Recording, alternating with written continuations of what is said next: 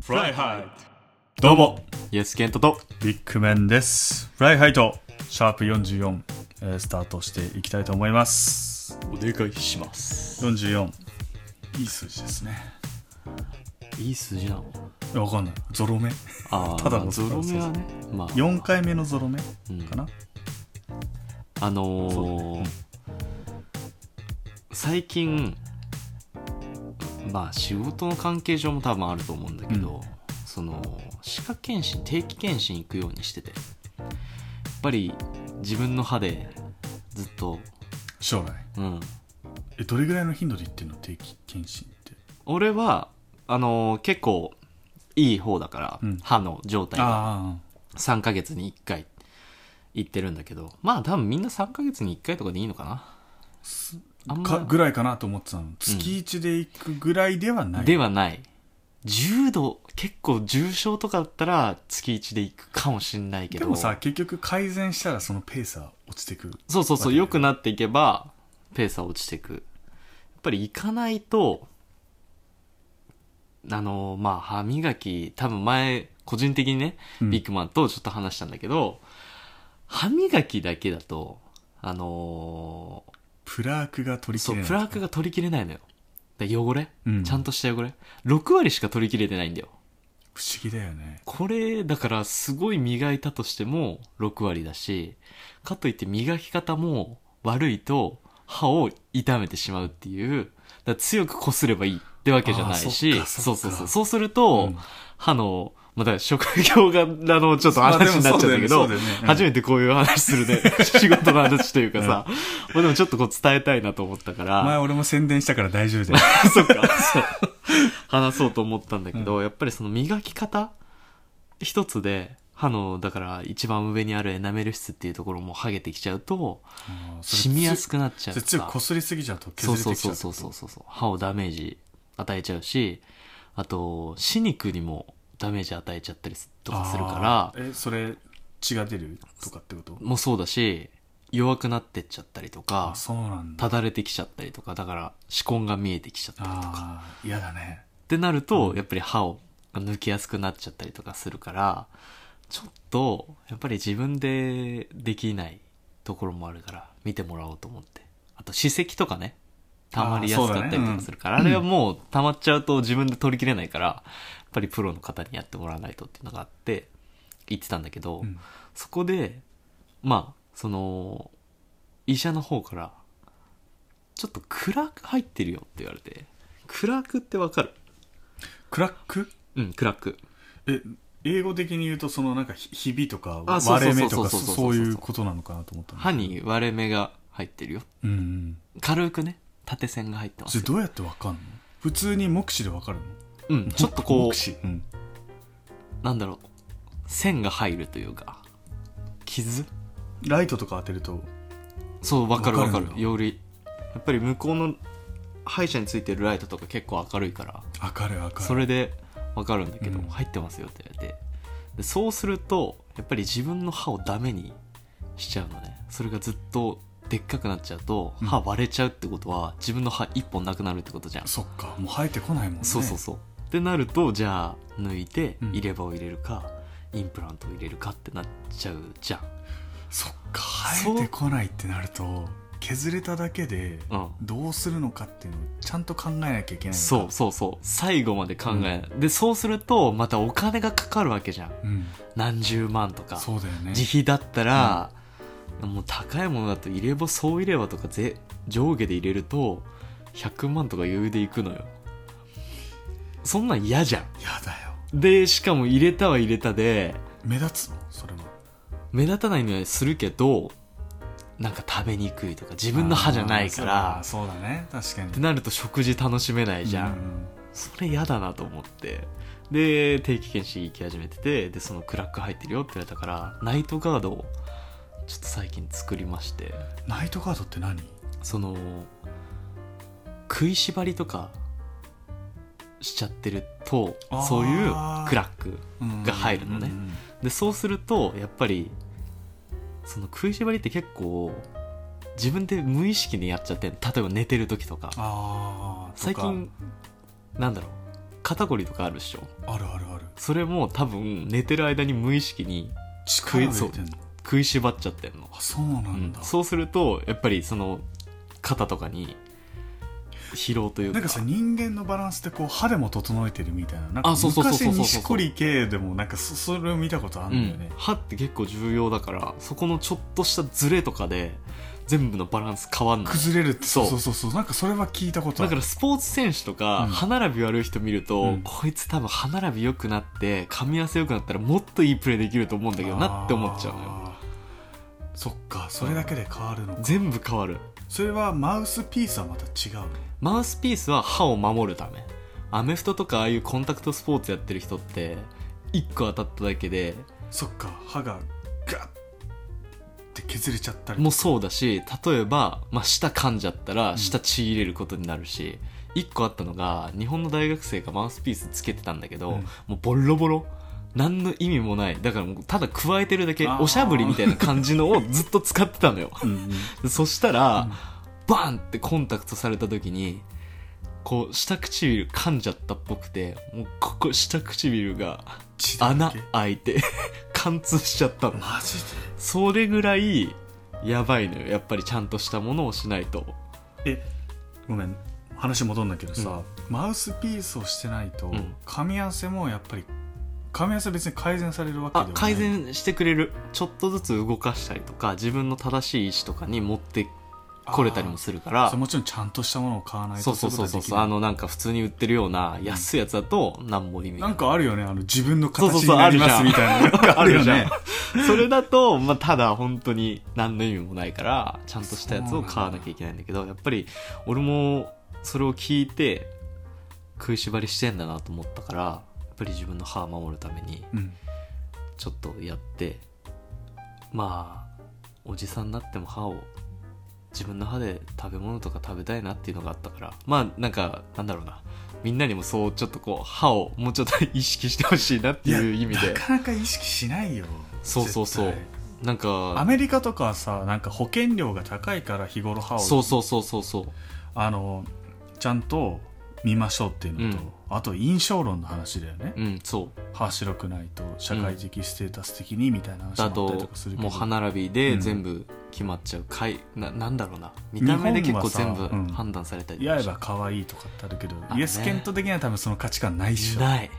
何がいいのか分かんなわいかんないあそこが逆にそこに目がいっちゃってもう職業病ポジネガティブなね全だよ部ね見ちゃう、だから芸能人とかのテレビ見てるとわあちょっと歯並び悪いなとか思ったりと思うよかな思っちゃうな確かにそうそうなんかね一だから旦考えるともうちょっと日本人が歯に対してなんだろうな自覚的になんか歯医者イコール虫歯ができたから行くっていうイメージが日本多分多いと思うんだけどそうだね世界的に見ると歯医者はなんだろうな予防のために行くものだから、うん日本と考え方がまた別になってくんだよね確かに確かにそこをちょっとなんかもうちょっと見直してほしいかなっていう気持ち的にはさ、うんまあちょっとこれ言い過ぎかもしれないけどうん、美容院行くぐらいの感覚であそうそうそうそういう歯もケアしましょうって、うんそうい気うこと軽だよねな感じで言ってほしいんだよね、俺もだからそれきっかけで、うんまあ、本に対するん歯に対する本を読んで、絶対行こうと思って決めたからあそうなんだ、うん、やっぱりそこもうちょっと意識してほしいかなまっあ、ていう絶対その地域限らずどこにでも歯医者さんってね、うんうん近くにあるし、コね、ンビニ以上あるって言われてるからねあそうなんだ歯医者ってあそうそうなんだそっかよ、うん、美容院よりは美容院と同じぐらいなんかあるぐらいのイメージはあったけどあーなんかでもコンビニより多いって言われてるそうなんだ結構だから意識して見てみるとつ結構近い距離であったりするんだよ 歯医者さんが俺んちの家の周りも結構あるからあそうんそこそうだね確かに通るとき何軒か見るわあるっしょ、うんだからちょっとそういう意識していただければなこれをきっかけにねいいね聞いてるリスナーさんは大切にしていただければと僕らさお会社が、まあ、大阪にあったりとか、まあ、本社が大阪にあるんだけどさ、うんそこにはさ食堂の1個下にさうん歯医者が入ってて、うん社員の人はみんなタダでさいける受けれんのねへ検ー診とかホワイトニングとか、うんうんうんそれこそこの前会社で仲いい人が歯かけたわ」とかって言って、うん次の日電話してすぐ大阪に行ってタダで受けてもらってたりとかしてへえいいなと思うんだけどさ東京にはそれがないからああ行そけうれないなんだ難しいねそれはでもただで受けれるのすごいそう大めきちいゃねめちゃいいよね、うんその福利厚生全く東京にいるから受け入れ ないっていうちょあっっとだたあっからたまあ仕事のような話になってしまったけえどナイ大トち切ょなごめん話だナイトガードってどうやって作ったのえっ、と歯型取ってもらってうん印象取って、で上だけちょっとこうカパってはめるあ軽いそうなんだ簡易型の寝る時に装着してそうそうそう寝る時だけ全然違和感ないちょっとでも最初は違和違和感あるよやっぱり口の中にものあが入るるわけだもんっていうのででも別にそこまででもないかな慣れればって感じあだからこれがあるんだあそうちょっと除菌とか殺菌のために 買って、へえマウスピース洗浄剤うん、やっぱりちゃんと洗わないと口に入れるものだからねそうそうそう口っ確かてに菌がめちゃめちゃ多いからさ特に寝起きとかはねいいね意識していただければという長くなってしまいました、はい44スタートしていきたいと思いますお願いします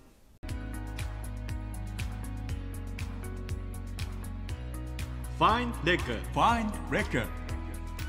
レッカー久しぶりにやってきましたファインドレッカーですいやなんかほんと久しぶり風ね最近影薄く薄くなってる感じがするなんかね やってなかったなっいやてそういいううことだだって前は月一で都道府県の話都道府県を紹介してくれそうそうそうそうたけどでなんかそっちメインになりつつあったから、そうだね今回ちょっとまた視点を変えて、まあ俺が好きなものというかを一個メインというかなんかそういう方がいいかやなってみようなんかその都道府県だけおしおすすめしちゃうとさ、うんうんそういうコーナーになっちゃうじゃん本当はもっといろんなもの紹介したいのに世界とか言ってるからねそうそうそうでちょっと今回紹介するのは、まあ、コーヒーが自分好きなのではいコーヒー豆のお店をちょっと紹介しようかなと思います、えっ、と名前がコーヒー豆屋コーヒー豆屋はいっていうお店でえっ、と2015年、まあ、12月にもともと表参道コーヒーっていうお店が全あってうんまあ今もえっ、と清澄白河とかかなうんに1個まだ残ってるお店とかあるんだけど、えっとまあ、コーヒー豆専門のお店となってまあ一回閉店してしまったんだけど今回コーヒー豆屋という名前で復活してあそうなんリニューアルしたんだそうそうそうそうの前のお店からね前のお店を、でここすごいのがまあ自分たち焙煎はしてなくて、うんその、まあ、日本だけじゃなくて世界各国から厳選した、まあ、ロースターした焙煎してもらった豆をこう揃えているっていうお店で実際に初めてちょっと興味あったからうん行ってみたんですけど、ここがまたすごいおしゃれというか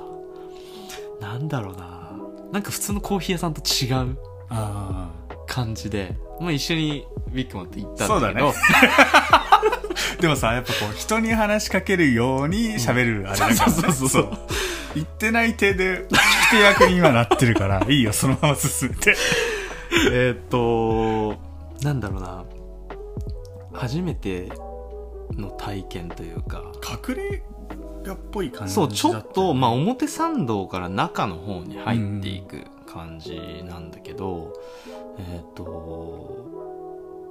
接客なんなんだろうな本当に自分の好みを伝えてそれに合ったものをそう紹介してもらうというか形でまあ僕が好きなコーヒーがちょっと酸味があってフルーティーな感じが好きっていうのを伝えたら、うちょっとそこの価値観を合わせたいんでそれもそれがまず驚いた、すごいよねうん、普通それでイエス・ケントの言った好みのものを何個かこうピックアップしてもらって、こういうのどうですかでこういう味わいでとかっていうのを説明してもらえるんだけど普通のお店だったらねいやそこの価値観を合わせないと僕らもいいもの紹介できないですみたいな感じのいきなりね、うんうんでちなみにどこのお店のコーヒー豆が好きですか、うってん言われて俺ちょっと躊躇しちゃったのはこのお店来てるのに他のお店の名前出していいのかなとかあーちょっとあるじゃん、まあねプライ確かになんかそのお店の人のプライドもあるかもしれないからしかも変にドトールですかねそうそうしかもそねうこいつ分かってねえなとかうん多分思われるかもしれないし、ねんかそのじゃあどこさんがとかっていうのもうん多分そうだと思うし、産地によって味わいも違うからでそこで言ったら「あじゃあこれ多分合いますよ」っていうので言ってくれて紹介してもらってでもうコーヒー好きだから、うん自分こういうので抽出して飲みたいんですよ家で、うんっていうのを伝えたら「あじゃあもうベストマッチだと思います」そうだねみたいな、ね、そういう会話してたそういうなんかちょっとなんだろう薬を処こ方うそうね処処方方箋というかをもらう時の感じだから本当にコーヒーが好きな人じゃないと多分行っちゃダメだと思う無理だよ無理だよ会話に俺ついていけなかったのだから店員さんたまたまにこうさ目合わせてきてくれるわけよ、隣に俺がいてね、うんそしたら「どうぞ」ってもやったからねあの俺には話しかけなくていいからもうイエスケントと喋ってくださいとはいそうねっていう感じでちょっとねやったんだけどいやすごかったもうこだわり俺は本当になんだろうありがたいというか、うんその自分の好みを共有できるっていうのもそうだしやり方を知りたいとかどうしたらうまくうん抽出できるかとか、なんか買って後悔する時とかあるじゃんこれいいですよって言われてしかそうもわ分かかんんなないもんいねじゃん人によって感じ方ち、違うからで実際になんかそのその場でコーヒー飲むこともできてでコーヒー豆が欲しくて行ったんだけどちょっと飲めれば飲みたいと思って飲んだら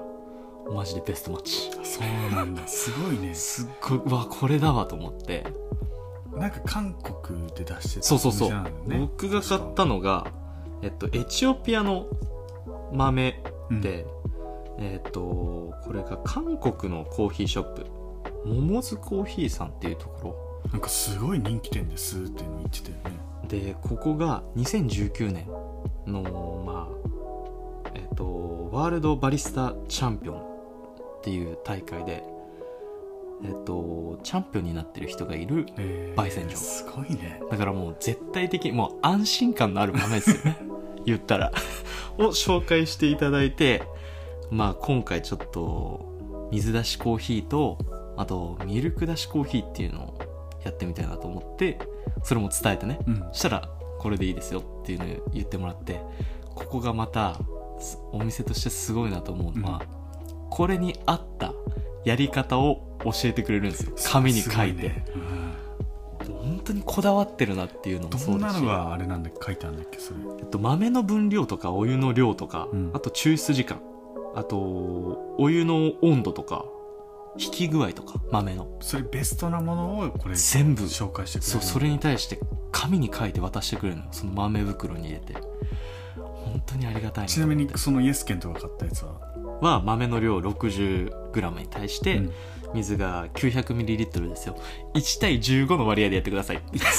1対15なんて聞いたこと聞ないいたことないじゃん聞いでたことないもこれをちゃんと言ってくれると、うんやっぱりその豆に合った、うん完璧なものをねそうだからちゃんと美味しく作るためにこそううしてそうくださそいうよプロと同じ味わいを僕たちでも出せるよって、うん一般の人でも出しやすくしてくれるっていうところが本当にいいなっていうのとこれもすごかった、サンプルねサンプル引き目のサンプルうん、ここもすごいちなみに何でコーヒー豆引いてますそかうそれ聞いて逆に引いたあ 本当にそっちの聞いた、うん本当で本当にこれはもうだからねあの好きなことになっちゃうと熱くなっちゃうタイプなんだけど引き目で変わるのよ全部豆豆が豆の引き具合その引き目の均一さとかもバラバラになっちゃうと抽出によってムラが出ちゃうっていこういわうゆるあのコーヒーミルみたいなやつだとムラが出ちゃうってことあの手引きとかだとうん手引きのやつそう手引きだとちょっとムラが出ちゃうあ大きさそうのなんだ機械とかだったら結構均一に落としてくれたりするんだけどイエスケントは何を使ってるのえっ、とコマンダンテというコマンダンテこれもまたちょっとすごいもサのッをカー選手みたいなのだ ねドイツ製なんだけど、うんハンドミル界のもうナ王者ンバーワン絶対的王者もう本当にこれも世界のバリスタみんな使ってるそうなんだハンドドリップもうでも超高いのよいくらしたのちなみに4万ぐらい高っ こだわってるんでが嘘でしょマジうでんでもうんその手引きだと本当に粒子が大きあか荒っかったりたりそう小さ荒かったり小さかったりっていうこのムラが出るんだけどこれは全く出ない全部一緒になるそうなハンドミルでこんなのはほぼありえないと思うその世界を感じたことがないか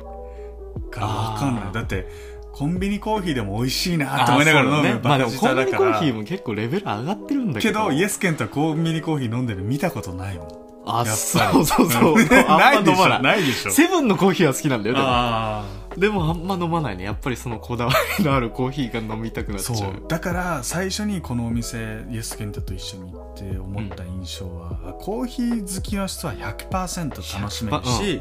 絶対行った方がいいお店だと思う絶対行った方がいい自分の好みのコーヒー豆が絶対に合うしやっぱり物によって、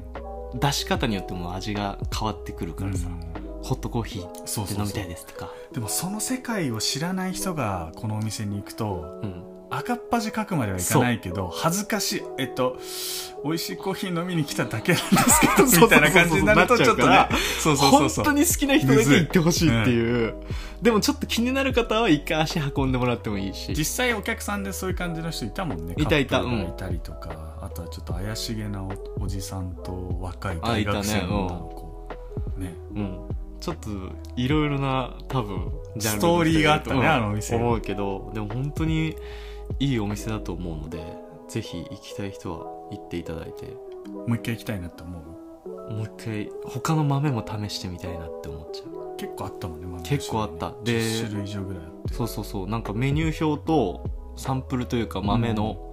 その焙煎度合いを見れるのがなんか分かりやすく置いてあったからかにそこも結構魅力的なちゃんと1対1でカウンセリングみたいな感じでやっ本て当くれに、てたかうら、ねん、面白いなって思うのでコーヒー好きな方がいたらぜひ足を運んでみていただければなと思います熱くなってしまいましたがファインドレイカーのコーナーでしたありがとうございますライハイと今夜もお別れの時間となりましたいやなんかやっぱイエスケンとはこう好きなものを話してる時はいいね熱い感じがすごい して熱くなっちゃうんだよねいやめっちゃいいだから好きななんかことに対こうしてはねね好きなことね、うん一生懸命やるのいいなと思っててはいなんか最近さ会社でさ、うんうんうんあの資格奨励制度っていうのがなんか一気に拡大してさ、うん何なのかっていうと、まあ、要は何かの資格を取ると、うん会社からいくら支給されますよみたいな制度があっへて